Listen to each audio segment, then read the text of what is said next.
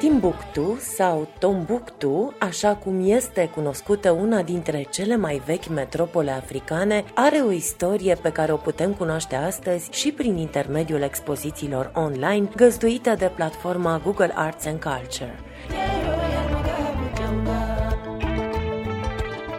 Datorită proiectului Magic Mali, putem vizita virtual monumentele, muzeele și colecțiile de manuscrise care ne dezvăluie de ce Timbuktu este cunoscut de sute de ani drept Atena din Africa. În galeria virtuală sunt prezentate zeci de mii de manuscrise salvate de bibliotecari de la distrugere în perioada în care orașul a fost ocupat de militanții jihadiști. Din documentele vechi de mai bine de 600 de ani, aflăm de preocupările intelectuale intelectualilor africani. Multe dintre ele, scrise în grafia arabă, sunt despre astronomie, matematică și magie neagră, dar și aforisme, cum este cel despre înțelepții din anturajul sultanului. Indiferent de cât de virtuos ești, dacă alegi să te asociezi cu un sultan pentru a-l călăuzi pe calea cea bună, poți ajunge să-l urmezi pe calea lui de viață. Citim într-un fragment tradus și publicat în galeria virtuală. Documentele antice au fost scrise inițial în arabă medievală, începând din 2003, au fost traduse în engleză, franceză, spaniolă și arabă modernă pentru a le face mai accesibile. În ultimii ani, istoricii și arheologii digitali locali din Mali au depus eforturi considerabile pentru a se asigura că manuscrisele antice, unele datând din secolul al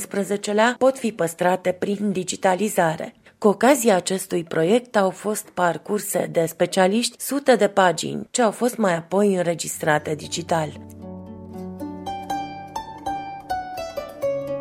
Timbuktu a fost un centru cultural pe continentul african, precum și un centru islamic de învățare. Moscheile orașului au jucat un rol important în răspândirea islamului în Africa de Vest între secolele al XV-lea și al XVII-lea. În secolul al XVI-lea, Timbuktu era și un important centru comercial, dar și cultural. În epoca de aur, cum este cunoscută această perioadă, Universitatea din Timbuktu avea aproximativ 25.000 de studenți, adică aproape un sfert din populația orașului învăța aici. Așa că putem înțelege preocuparea pentru drepturile omului și în special ale copilului. Unele manuscrise sunt scrise în versuri, cum este și cel despre legea islamică în legătură cu drepturile orfanilor și ale femeilor căsătorite. Altele sunt despre sclavie sau despre interzicerea fumatului, dar și despre toleranța care trebuie să o arate oamenii față de ceilalți care sunt de o altă religie. Tot pe platforma Google Arts and